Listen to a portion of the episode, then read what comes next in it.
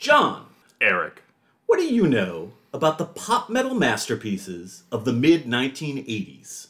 What the hell is a pop metal masterpiece?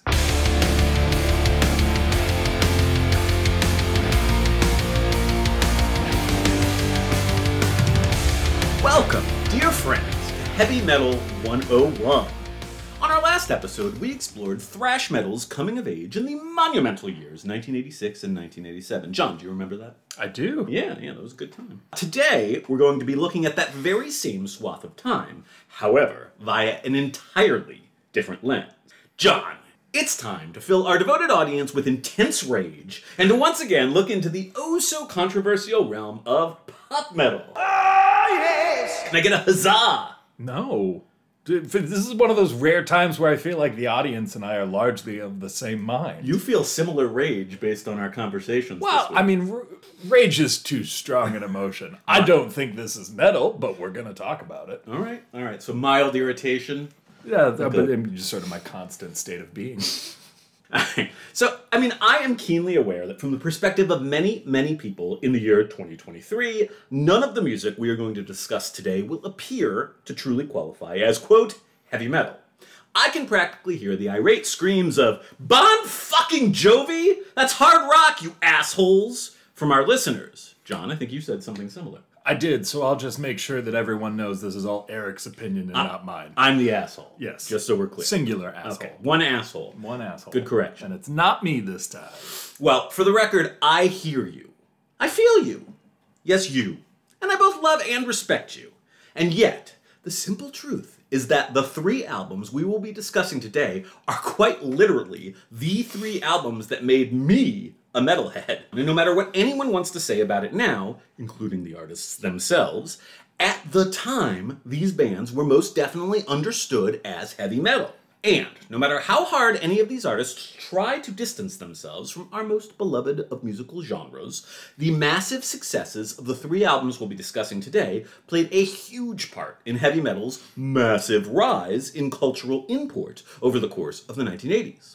These bands, and heavy metal more broadly, were fricking everywhere in the second half of the nineteen eighties, and the music under discussion today had a lot to do with that. So John John, working on that. You like that? Not, no. You're going to find me a nickname by the end of this I'm, season. I'm just going to keep spitting them out. out. Yeah. Spitting them out, mm-hmm. See where we're at. Mm-hmm. Well, okay, so these three albums, just the three that we're discussing today, have together accounted for well over fifty million copies sold. Wow. Pretty impressive. And people like classic rock. Mm. Motherfucker. So a lot of people, myself included, are quite familiar with this music. Now, I know that you know and love Def Leppard, those rascally pop metal well, prodigies. That's the one you picked? Yeah. Of the three. Hmm. Yeah, yeah. Okay. You, right?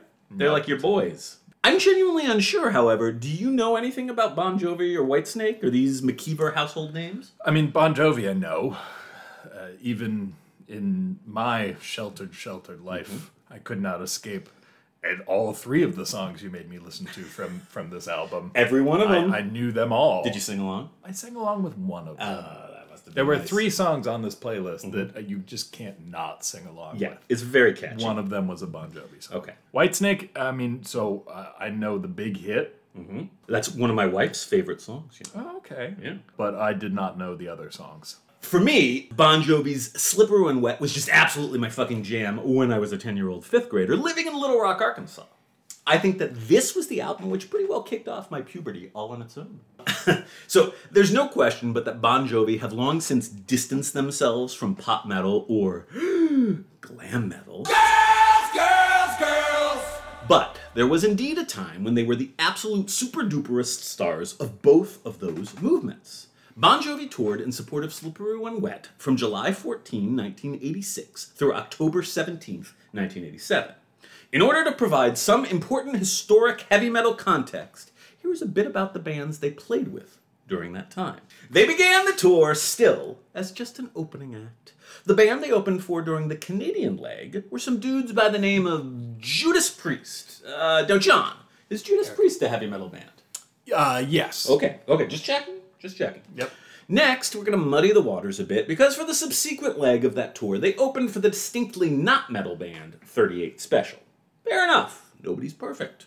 Once Slippery When Wet hit number one, and they became headliners, Bon Jovi began with second-wave glam metal superstars and Bon Jovi protégés Cinderella as their opening act in North America, and Eric's most favoritist prog metal band of all, Queensrÿche, as their openers in Europe, when they headlined the nineteen eighty-seven Monsters of Rock show at Castle Donington in the U K. The very Metallic opening acts were Dio, Anthrax, Wasp, Cinderella, and this band called Metallica, who, who I've actually never heard of, but who certainly sound heavy metal-ish, no? Uh-huh. Yeah, yeah.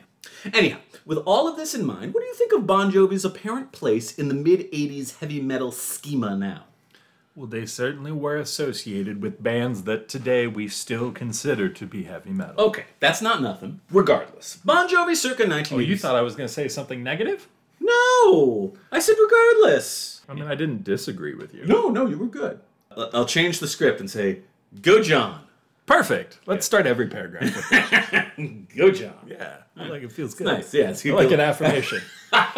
You look, you look happy. Yeah, I feel happy. Good, good. Well, I think Bon Jovi, circa nineteen eighty-six, they were fucking awesome. Just a lean, mean pop metal machine.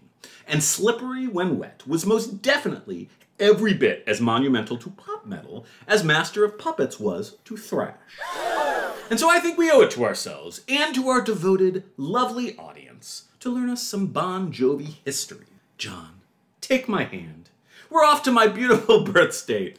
Oh my God, he's taking my hand. Oh, I don't like it. I didn't like it. It sounded better when I said it. I didn't like it at all. I feel dirty now. I need to talk to Heavy Metal one oh one H R. We're off to my beautiful birth state, a state of gardens, diners, and mafiosi. We are off to New Jersey.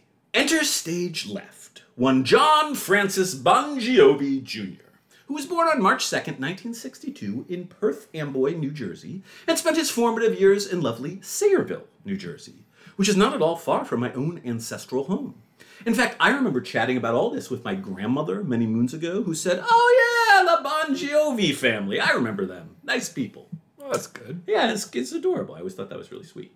John Senior was a barber, while his mother, formerly a Playboy bunny, was a florist. It's like the salt of the earth, no? It's about as salt of the earth as New Jersey can get. It's very, it's very Jersey, if yeah. nothing else. A barber and an ex-Playboy bunny turned florist. Yeah. Perfect. The very basic outlines of the Bon Jovi story are as follows.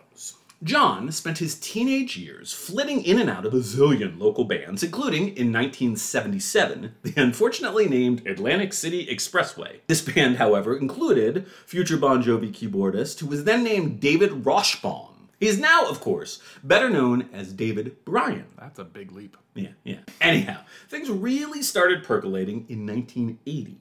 John's cousin, who of course was named Tony, was co-owner of a music studio. Little Johnny B availed himself of this connection, cutting a recording of a single he had written called Runaway with local studio musicians. It's a great song. It would eventually become something of a local sensation when John re-recorded it in nineteen eighty-two with a group he dubbed the All-Star Review, which is another shitty name. Not great, yeah. So far oh for two. As the story goes, Runaway won a local radio contest in nineteen eighty-three and became a regional summer hit that year. It also eventually went on to become the lead-off track and first single from Bon Jovi, the band's self-titled debut album from nineteen eighty-four, which brings us to said eponymous-ish band. Enter stage right, Bon Jovi the band. The success of the song Runaway got John signed to Mercury Records, and he proceeded to put a band together, which consisted of our good pal David Bryan on keyboards, a bassist named Alec John Such, and a drummer named Tico Torres. At first, Bon Jovi worked with John's former neighbor and childhood friend, future Skid Row guitarist Dave the Snake Sabo, but by the time they were ready to record, the classic Bon Jovi lineup was completed with guitarist Richie Sambora. John, how exciting is this? We've assembled Bon Jovi's classic lineup. Okay. Woohoo! Now a huzzah? Huzzah! Woo! Bon Jovi released two very solid, if not totally remarkable, albums prior to Slippery When Wet.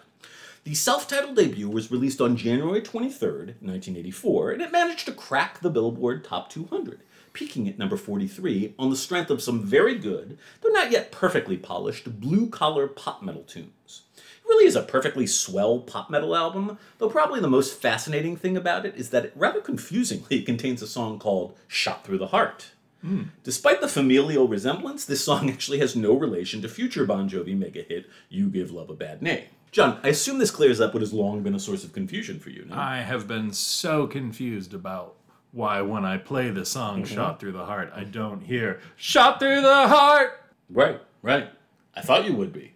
And now I'm not. You're welcome. Thank you. Yeah. Bon Jovi's excellent second album, seventy-eight hundred Degrees Fahrenheit, was released on March twenty-seventh, nineteen eighty-five. Now, for those of you who might be curious, seventy-eight hundred Degrees Fahrenheit is the melting point of rock. Anyway, Bon Jovi wasn't blowing up or anything yet, but this album did creep just a bit higher, peaking at number thirty-seven on the charts. It did go platinum in nineteen eighty-seven, but that most certainly had something to do with the fact that by that point Bon Jovi had completely and utterly, and deservedly, taken over the world. Which of course brings us to this tiny little album called Slippery When Wet. John, what do you know about Slippery When Wet? I do actually think I owned this album. Ah, really? I think so. Oh, God. I mean, as a C D because I'm not ancient. Right. But, but I did own them. That's exciting for me. Is it? Yeah. I okay. feel good about this. Uh, look, I think I would think that it would diminish the value of it, quite frankly, given no. my musical track record. It's pop metal. It's popular. It's supposed oh, to be accessible. Okay. Even idiots like you are welcome to the party. Aw, yeah. That's inclusive. I appreciate that. Go, John! It's good. It, feel, it still feels good. Good, good. Still working for us. Uh, look, so I think it's very important that we try to get ourselves a sense of the gravity of this moment. The biggest legacy song on this album is, of course, Livin' on a Prayer, mm-hmm. a song which, incidentally, was very nearly left off of the album. However, while Livin' on a Prayer is indeed an iconic jam jam, my own introduction to Bon Jovi was via the first single, You Give Love a Bad Name, which basically marked the very beginning of my own lifelong journey towards heavy metal enlightenment. With this song, and with its then omnipresent accompanying music video, we are peeking into ground zero of what just thirty-five short years later would emerge as Heavy Metal one oh one! John, shall we pause the podcast, hold hands, which we tried and failed to do, so maybe we don't do that. To be clear, we held hands. We, we did, did hold We hands. Didn't fail at that. You just felt deeply uncomfortable. It made me sweaty. Like a weird sweaty. Yes, I have that effect on people. All right, fair enough. Well, should we at least watch the music video in rapt silence? If Let's nothing else? do. Okay. Everybody else, pause the show, click on the link in the show notes, and you too can watch the video. Maybe hold somebody's hand. Maybe uh, don't. Y- your choice. I leave it to your discretion. We shall see you, regardless, on the other side.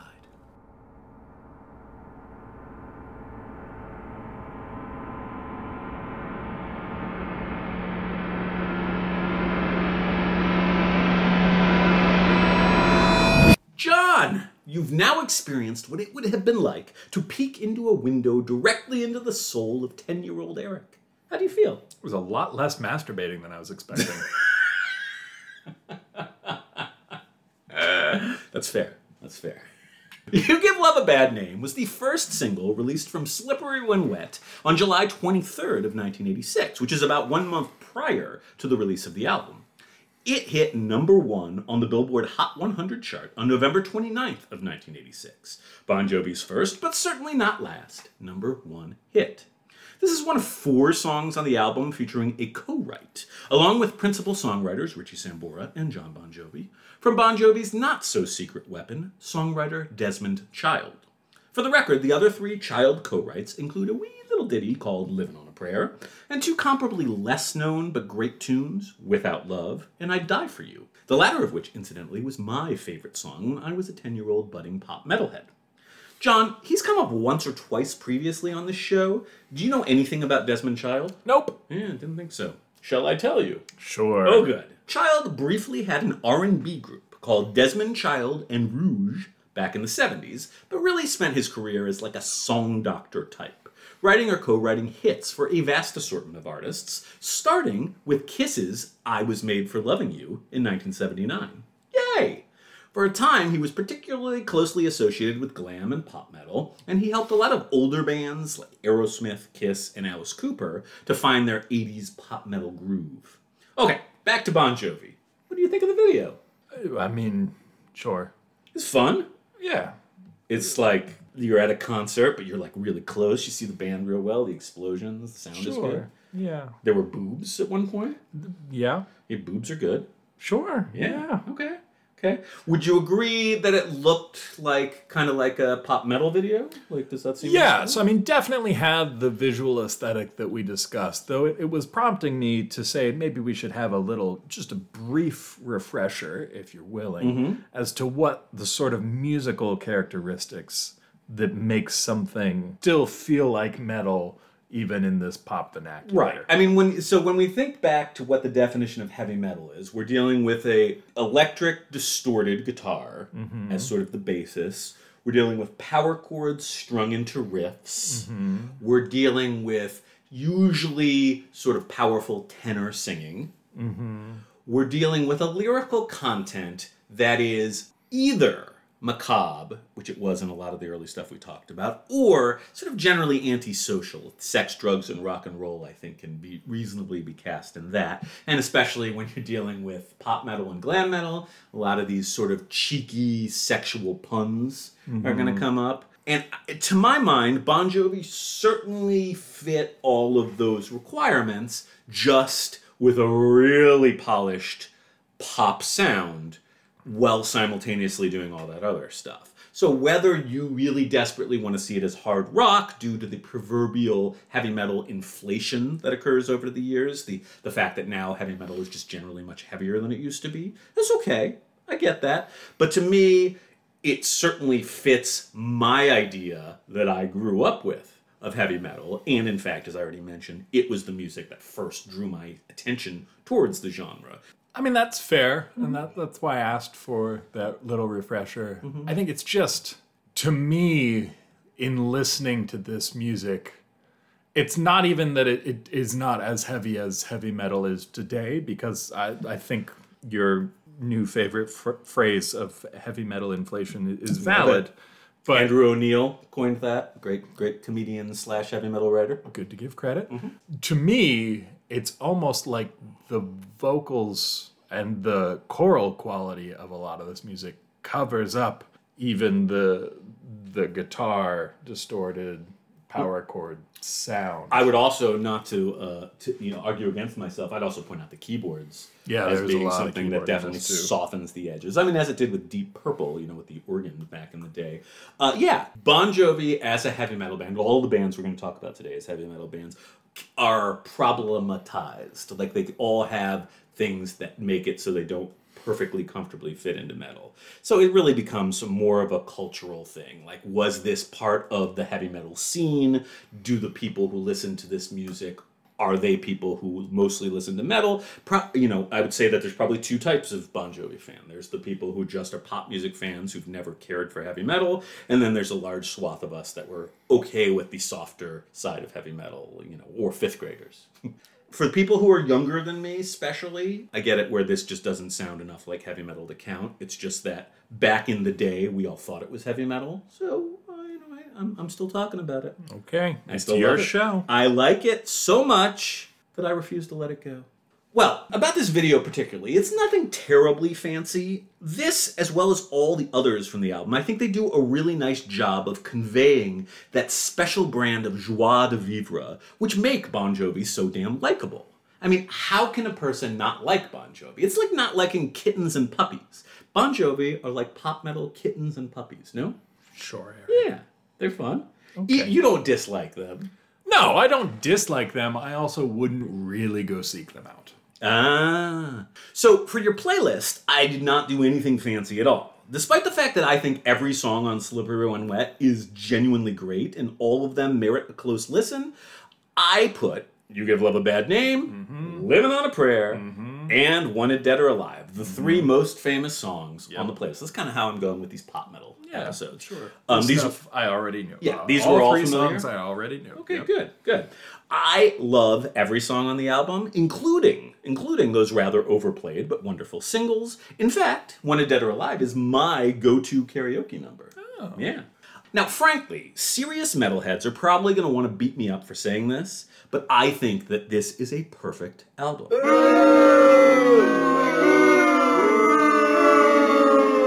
In pop metal circles, the only albums that come close are Van Halen's nineteen eighty-four and Guns N' Roses' Appetite for Destruction. Are we going to talk about them? Yeah. Oh, great. I know. You're going to love them. Look at to, I get to look forward to an oh episode. Oh, my gosh. Yeah, that's going to be fun. Oh, great. Yeah. Go, John! This episode is looking up. We're having such a fun time. Okay, so we're going to just spend a few minutes chatting about some of the specs for this Titanic pop metal masterpiece, and then we're going to move it along to the next pop metal masterpiece. Does that sound good? Sure. So, Bon Jovi's magnum opus was recorded in beautiful Vancouver, Canada, at Little Mountain Studios with super producer Bruce Fairbairn, rest in peace, at the helm. Now, I don't typically get into the weeds of discussing sound engineers. Bullshit. But for this album, it's worth mentioning that it was mixed and engineered by Fairbairn's protege, future super producer Bob Rock, which, so far as I was able to ascertain, is actually not a stage name. Wow. I know, I was surprised. Suffice it to say, there were some heavy hitters behind the scenes in the making of this album, which was released on August eighteenth, nineteen eighty-six. Now, John, do you recall what you were up to on that particular late summer Monday back in nineteen eighty-six? You know damn well I was not alive in nineteen eighty-six. Now, I, meanwhile, was just a few short months away from my tenth birthday. Aww. Yeah, I was probably riding my bike, probably sweating. Good times. Anywho, Slippery When Wet spent a cool eight weeks at number one on the Billboard Top two hundred chart, and, as of this writing, has sold approximately twenty-eight million copies. That's pretty good. Including one to John. Including one to me. And one to me as well. I think two to me, actually. Cassette and uh, C D. Nice. Aside from the four Desmond Child co-writes I mentioned, all the songs were written by John Bon Jovi and Richie Sambora, who, no matter how much shit a certain segment of the population might want to talk, are some talented frickin' dudes. John, I hate to leave Bon Jovi behind, but we must be moseying along on our pop metal journey. Do you have any questions, comments, or thoughts about these fun-loving New Jerseyites from the poppiest corners of the pop metal universe? No, I'm ready to go. Oh, then off we go. On to the next phase of this deliriously delightful tour through adolescent Eric's cassette collection. It's now time for some serious phallic imagery. Now, how does that sound to you? Less good. Whitesnake, baby. Whitesnake. It's a penis, John! Did you get it? Penis! Penis. Is that what they were going for? Oh, yeah, yeah, yeah. Wow, yeah. That's unfortunate. Yeah. Well, on a forthcoming episode of our newest podcast, Penises one oh one, we'll obviously need to investigate all of this further. Okay, I digress quite badly. Deeply. Very far afield. So, Whitesnake and David Coverdale, who for all intents and purposes is Whitesnake, they just happen to always put me in a terribly cheeky mood. Shall we move this along and actually talk about some music? Yes, please. Alrighty. So I fucking loved Whitesnake. I, like many, many others, if album sales are any indication, was absolutely obsessed with the self-titled album from nineteen eighty-seven. And like many an American adolescent in the nineteen eighties, I was absolutely shocked back in the day upon discovering that this band already had a vast back catalog seven albums deep when they unleashed said self-titled pop metal masterpiece upon the masses. It was unusual to be seven albums deep before getting to the one... The self-titled yeah. one? Yeah, yeah, totally. Well, John, shall we go back in time and discuss the early history of Mister David Coverdale and his White Snake? Is this whole next thirty minutes just going to be penis jokes? Maybe one or two more at most. Okay. Now, for this one, I'm definitely going to need some of your patented time travel noises. Just beautiful. So David Coverdale, the hero of this tale, was born on, as the British would say, the twenty-second of September, nineteen fifty-one. In what I can only imagine was the absolutely delightful town of Saltburn by the Sea in jolly old England. Now that sounds quite pleasant. It does sound idyllic. Yes, yes.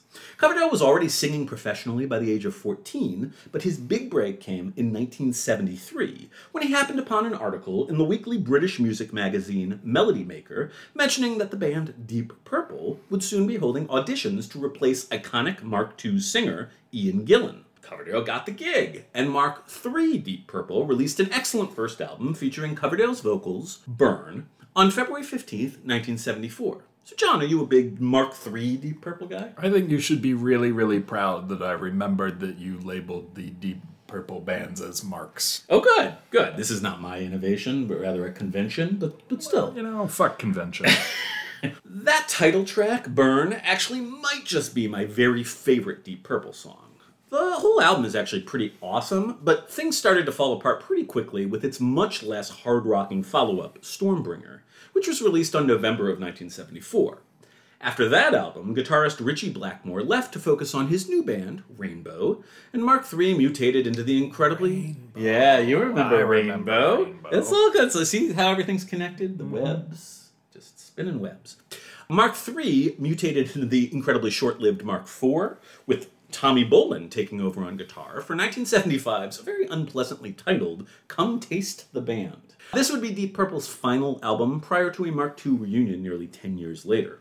So, David Coverdale now found himself all footloose and fancy-free come nineteen seventy-six. It's and- the most positive way to say unemployed I've ever heard. And he briefly pursued a solo career, releasing a first album titled Dun Dun Dun, Whitesnake, in collaboration with future Whitesnake guitarist Mickey Moody in February of nineteen seventy-seven. He released one more solo album in nineteen seventy-eight, but was already putting together the band called Whitesnake by that time. The band released a first E P, the very, very not heavy metal Snakebite, on June second, nineteen seventy-eight, and a rootsy, soulful British blues rock band was off and running. I'm not going to spend any more time on this early history of Whitesnake, except to say that they were always really successful in Europe and Asia, and always relatively unknown in the U S, and that over the course of Whitesnake's early career, a number of other Deep Purple alums and associated musicians did some amount of time in the band. Now, John, this is a lot of information. Are you, like, adrift and overwhelmed? I have fully tuned out the last ten or so minutes. Okay. I swear to you, I'm about to get to the heavy metal portion of this discussion. Whitesnake's backstory really is shockingly dense, and I personally, I remember being wildly confused when I first dug into their back catalog as a kid and picked up the album Live in the Heart of the City, which was from nineteen eighty. Now, this was profoundly not metal, but it definitely grew on me. Early Whitesnake is really quite good, even if it has little familial resemblance to the music we more usually discuss on this podcast. This sounds like an aural version of Stockholm Syndrome. Things, however, began to take a turn for the band in late nineteen eighty-three. They recorded the tastefully titled Slide It In, Jesus, in the midst of some serious lineup changes. First off, bombastic drummer Cozy Powell replaced Ian Pace, nay of Deep Purple. Guitarist Mickey Moody did complete the recording, but then decided to leave the band shortly thereafter.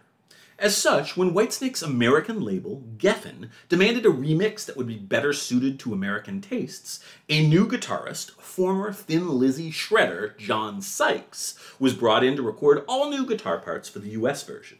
The bass lines were also re-recorded for the American version, which began Whitesnake's process of taking some really big steps into glam metal territory. Following that release, Whitesnake toured the U S, opening for Quiet Riot and later Dio, and the album hit number forty on the Billboard charts. Not too shabby, but much, much greater achievements were on the horizon. Okay, now that's a lot of fucking preliminaries. I need a stiff drink, but I also need an extended musical break. So we're going to do something a little different for this break. Ooh. Yeah, you see, one of the fun things about Whitesnake that they started doing on their nineteen eighty-seven self-titled album was to take older songs from their back catalog and to rework them into cutting-edge glam metal rockers. This, I think, allows for a really clear way to illustrate how very different nineteen eighty-seven's glam metal version of Whitesnake was, sonically and visually, from the earlier blues rock Whitesnake. And so I've got us not one, but two videos for everyone to watch. The first is the original nineteen eighty-two version of the song that would become a number one mega hit in its nineteen eighty-seven version, Here I Go Again. Oh. Yeah. The nineteen eighty-two version is from the album Saints and Sinners. After you watch that one, you can compare and contrast it with the much more well-known nineteen eighty-seven video. Both links are in the show notes. Hat tip to the beautiful love goddess that is the dearly departed Tawny Kitaen, prominently featured in version two point oh. John, are you ready for this wildly instructive audio slash video break? Let's go. Do it!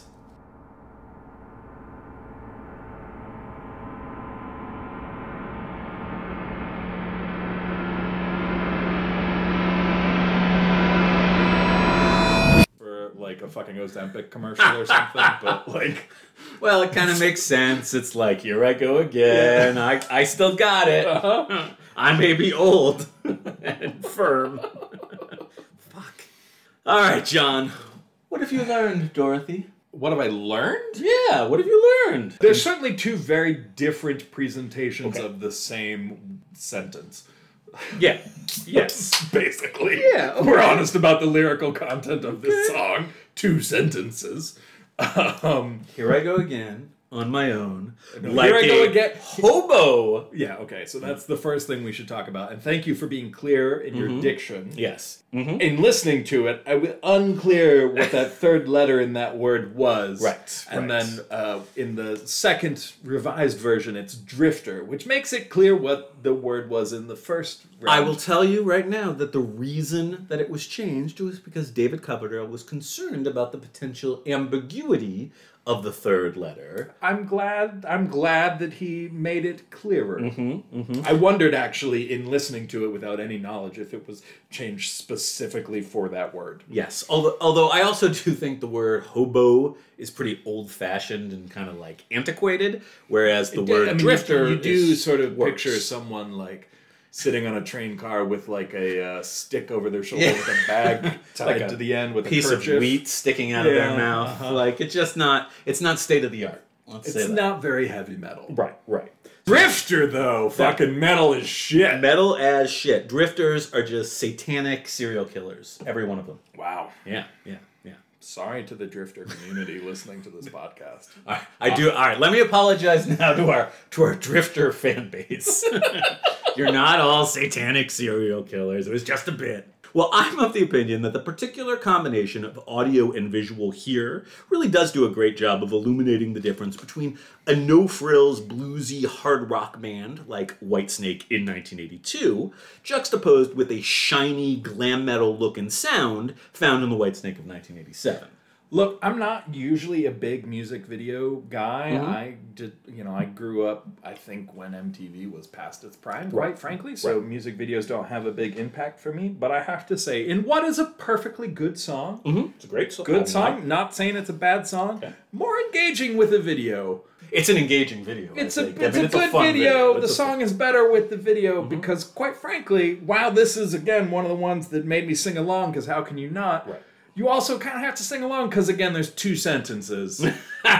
Well, so obviously it could be argued that there's something maybe over-polished, maybe a little synthetic about nineteen eighty-seven's Whitesnake, but goddammit, do I ever love that band and the entire self-titled album.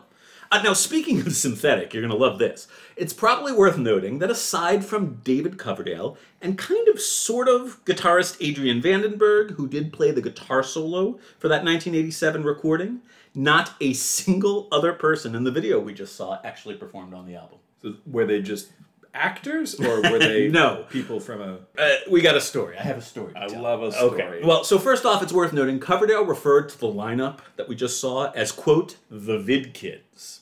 To be clear, the lineup that actually recorded the nineteen eighty-seven self-titled album was David Coverdale, lead vocals, John Sykes, guitar and backing vocals, Neil Murray, bass, Don Airey and Bill Cuomo, keyboards, and Ainsley Dunbar, drums. Ooh, John, I will give you ten million dollars if you can tell me in what way Ainsley Dunbar is an Easter egg for serious H M one oh one fans. We mentioned him long, long ago, specifically in relation to you.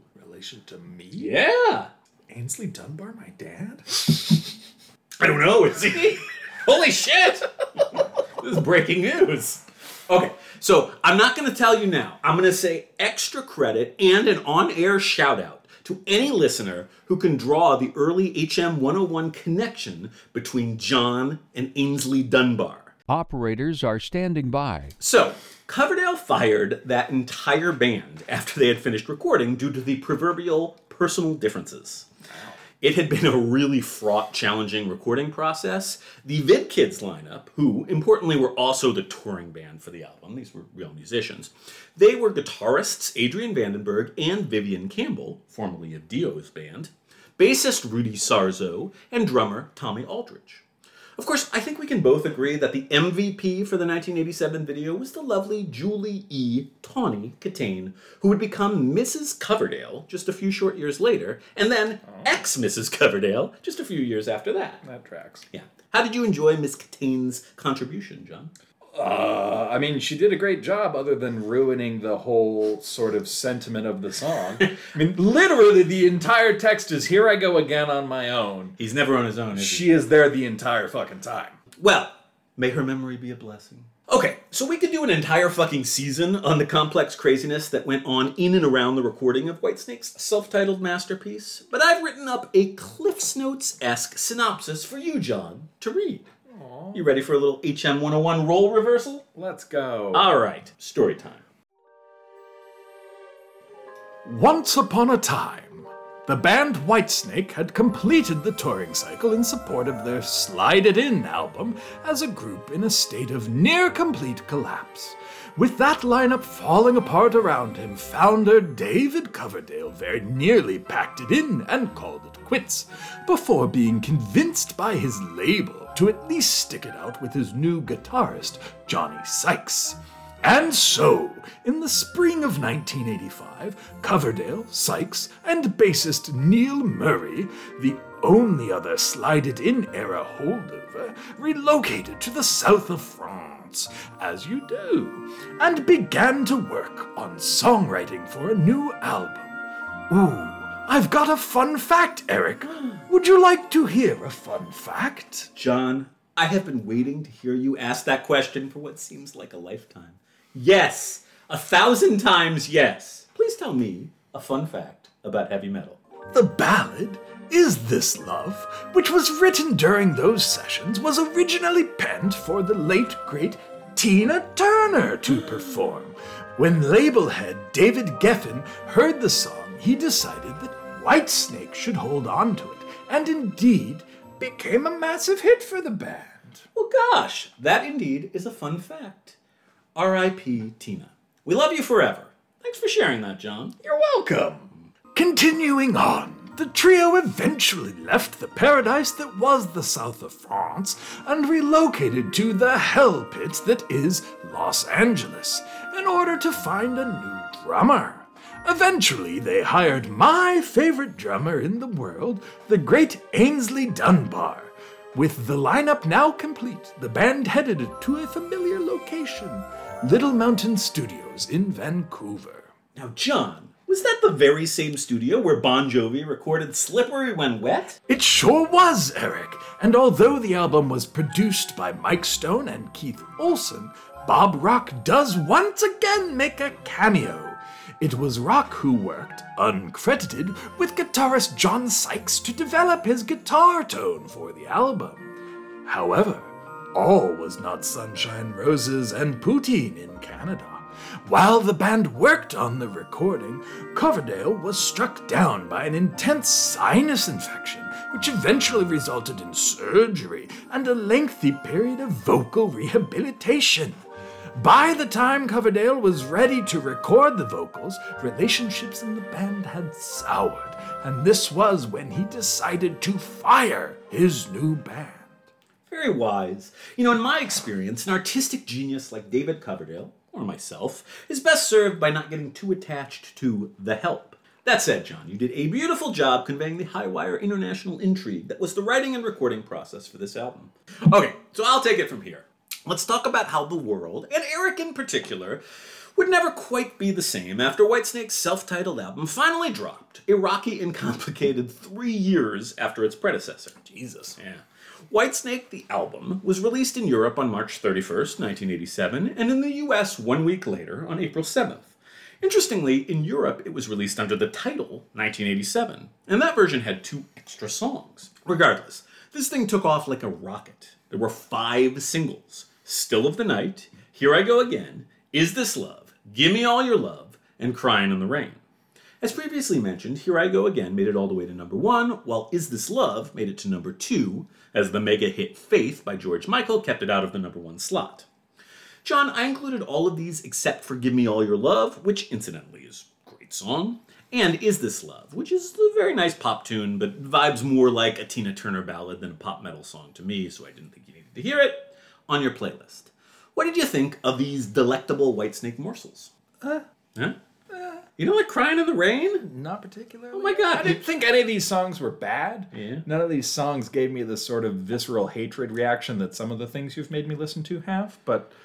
Uh, again, I wouldn't go seek any of these out, except for maybe Here I Go Again. What about David Coverdale's voice? Doesn't he have some great fucking pipes? Uh, you don't like his voice? I, I don't dislike his voice. Hmm. His music just doesn't... This is not my cup of tea. Hmm. All right. For the record, I very nearly used the song Crying in the Rain on our blues episode last season, because I think it's an absolutely perfect example of the blues metal subgenre. Uh, it's actually yet another re-record from Saints and Sinners. Mm. Um, the other two songs, of course, they are Stone classics. Just great, great fucking songs. You didn't, you didn't love Still of the Night? Mm, no. God bless. Okay, well, so between radio and M T V play, Whitesnake were absolutely everywhere. And while they didn't manage quite Bon Jovi level business, Whitesnake made it to number two on the Billboard Top two hundred. Michael Jackson's Bad helped to ensure it wouldn't quite make it all the way to mm. the top of the charts. And it eventually was certified eight times platinum and sold well over nine million copies worldwide. Big money, no whammy. Okay, so John, what do you think? Shall we pause this recording and watch all three videos they shot for the album, which included Tawny Kitaen, in slow motion? Or shall we move this wild and woolly carousel along? Let's keep going. I don't really want to spend any more time watching videos with you. After the hand-holding incident, I'm okay with that. All right, let's move this along. Johnny M., my boon companion. I've got a confession to make. Okay. Yeah. Actually, I have a couple of confessions to make. Oh, no. You yeah. know I'm not ordained, yeah. right? Now, first off, I really, honestly, had not intended to cover Def Leppard's Hysteria on Heavy Metal one oh one. We spent a lot of time on Def Leppard in season number two, despite the fact that the band doesn't much like being associated with heavy metal, and the fact that most metalheads have long since turned their backs on Def Leppard. And frankly, much as I appreciate their first two albums, and particularly High and Dry, I don't even like Def Leppard all that much. Yet here we are, John. What the fuck is wrong with me? I don't know. You write this. I have no say in what we discuss. If you find this problematic, we do not have to proceed. We can stop right now and call it an episode. I don't think we can do that. I can't do that! Okay. Yeah. Okay, the second part of my confession is right. that it, it, in recent years... You know this. I've spent a ton of time sort of reevaluating all of like heavy metal classics. I am familiar with yeah. how you spend your time. Yes, yeah, yeah, yeah. While doing that, I entirely skipped Hysteria. Even when I went back and re-listened to all of the heavy metal essentials from nineteen eighty-seven, I just skipped this album. I had drunken the Kool-Aid. Drank? Drinked? Drinked, for drinked. sure. I had drinked the Kool-Aid. I, too, was writing off everything after nineteen eighty-three's Pyromania as just too dang pristine and accessible to be dealt with as even pop metal. It's heaviness inflation, John. It's a real thing. Prepping for this episode was actually the first time I'd listened to all of Hysteria in many, many years. But we're still talking about it. Why are we doing it, John? I don't know. Because Eric- we must! Ugh. I mean, despite the revisionist history through which we tend to look at heavy metal in twenty twenty-three, back in nineteen eighty-seven, we all thought this was heavy metal. The seven, yes, seven music videos from this album were absolute mainstays on the Headbangers Ball, and no less than Bon Jovi's Slippery When Wet, Def Leppard's Hysteria was a huge gateway album for me personally, and I'm sure many, many others, into the wonderful world of heavy metal. So fuck it all, we're going to end this episode with a controversial bang and discuss Def Leppard's Hysteria as the ridiculously successful pop metal classic that it was. So John, what do you remember about Def Leppard from our previous friendly chats? Truly nothing. Not a thing. Truly nothing. Good. That's on brand. So the basic specs are as follows. Def Leppard formed in nineteen seventy-six in Sheffield, England. They started off as part of the new wave of British heavy metal with their nineteen eighty debut album, On Through the Night, and with their more polished but still pretty nawababy sophomore release, High and Dry, which also marked the start of their collaborations with super producer Mutt Lange. They broke huge in nineteen eighty-three in America with Pyromania, a diamond-certified album that only didn't make it to number one on the charts because of stupid Michael Jackson's delightful Thriller. The classic lineup, which was finalized towards the end of the Pyromania sessions, was Joe Elliott, vocals, Phil Collin and Steve Clark, guitars, Rick Savage, bass, and Rick Allen, drums. Okay, that pretty much catches us up. Good? Yep. All right. We talked a bit about the rather fraught epic process leading to the entire band getting fired that led to the creation of Whitesnake's self-titled album. Hysteria's recordings, which started in February of nineteen eighty-four and finished up in January of nineteen eighty-seven, were also more than a wee bit complicated. We actually already discussed one of the principal complicating factors on this podcast. John, do you recall what happened on December thirty-first of nineteen eighty-four that forever altered things for the band and particularly for drummer Rick Allen? Was there a bus crash? Was this the bus crash, or was that a different thing? That was Metallica. That was Metallica. And a bassist and named a bassist. Cliff Burton. Nah. It was a crash, though. It was, was an automobile crash. crash. It was a, okay. Yeah. There was an ac- there was a vehicular accident. Mm-hmm. Mm-hmm. Well, what we discussed was how a car accident on that New Year's Eve led to the amputation of Rick Allen's arm. Mm-hmm. Does that sound vaguely familiar? It's going to be difficult for a drummer. You would think, right? So otherwise, you know, Def Leppard, they were on the top of the world with Pyromania, a huge album, like well, biggest... number thing. two in the world. Wow. Jackson! Still... Despite the challenges and delays it would entail, the band chose to stick with Allen after the loss of his arm as he learned to play a new modified MIDI kit that would allow him to continue to drum you with one what? arm. That's good. Yeah, right. That's, That's the right good, thing to do. Some I good blokes. Yeah. yeah, yeah, yeah. So I, I have to ask then, would you stick with me after some sort of massive traumatic accident like this, or would you just move on? I mean, let, let's put it this way. Uh-huh. If you uh-huh. lost an arm, right. and for some reason that meant that it was up to me to write and produce Heavy Metal one oh one, mm-hmm. the show would fully stop. Uh, I would so love to hear an episode solely written and recorded by John. All right. Anyhow, further fun-filled delays were still on the horizon for Def Leppard. Mutt Lange actually managed to get himself into his own auto accident, and Joe Elliott eventually came down with the frickin' mumps in nineteen eighty-six. The mumps? The mumps. What the hell is the mumps? It's like a disease that everyone gets vaccinated right, for. Right, as a baby. I don't know. As an English. Infant. I don't know what the English were doing back then. Uh, it seems quite clear to me that God did not want Def Leppard to finish this album, no? I mean, can you blame him? I mean, it's not, it's not the best album. But... darn it all, on August third, nineteen eighty-seven, more than three years after starting their recording process, sweet bouncing baby Hysteria was born into this world. John, I gave you three songs to mull over, Animal, mm-hmm. Pour Some Sugar on Me, and the title track. Mm-hmm. Whatever did you think of this particularly popular subsection of Hysteria? I did not care for Animal or Hysteria. Mm-hmm. Really at all. Those were my two least favorite ah. of the songs you made me listen to okay. entirely for this episode. Yeah. Okay. I mean, Pour Some Sugar on Me is a classic. It's pretty undeniable, right? It's, it's a classic. Yeah, it's a great... And it's got a pretty great just sort of like groove that it falls in. So is this the song you felt was really a this metal song? This felt like, yeah. Okay. It's just, I mean, it's just sort of got this sound and this scream along chorus funk to it that I was like, yeah, oh. all right, I can get behind this. It's a great song. I love Pour Some Sugar on Me. It was, I remember it vividly as like a gateway to metal. It was one of my favorite songs when I was a wee lad. Look, this album is very fucking polished. It's like gleaming, shiny, slick. Perhaps to a fault. Though in nineteen eighty-seven, this was the state of the art. I have personally always had a fairly complicated relationship with Def Leppard. Uh, they, they really were a very important gateway band for me, principally due to this album. But unlike Bon Jovi or Whitesnake, they were never among my very favorite bands. I don't hate Hysteria, but upon re-listening to it prior to this episode, I was mostly left lukewarm. The less familiar non-single songs, which make up literally the entire second side other than the title track, are all actually pretty lame. The singles, on the other hand, are pretty great. So I guess that we can agree, you, you neither you nor I love Hysteria. Correct. Yeah, yeah, okay. We're going to pause the podcast one last time, and we're going to see if we can't get ourselves into that very particular nineteen eighty-seven headspace by watching the video for Pour Some Sugar on Me. Now, if that doesn't do it for you, there is probably little hope if you're being moved by the rest of this album. John, Pour Some Sugar on Me, which, incidentally, is a sex metaphor. Yay!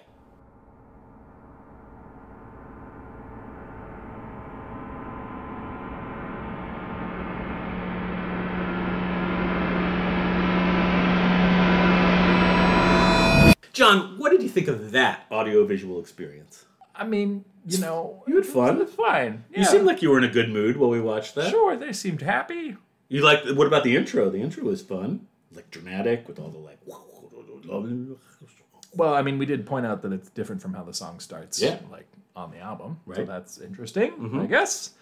Uh, I mean, you know, I used to work for I A T S E, so I appreciate seeing the kind of a load-in of a show sort yeah, of Yeah, very little behind-the-scenes yeah, kind of film. I mean, they all seemed like they were having a good time. They mm-hmm. seemed like happy people, and yeah. there were some bad hair choices. Bad, bad haircuts, but good times. Yeah. Yeah, all right, fair enough. I think that could be a solid metal history book title. Bad haircuts, good times. I'm going to keep that one in my back pocket. That's what I'm going to do.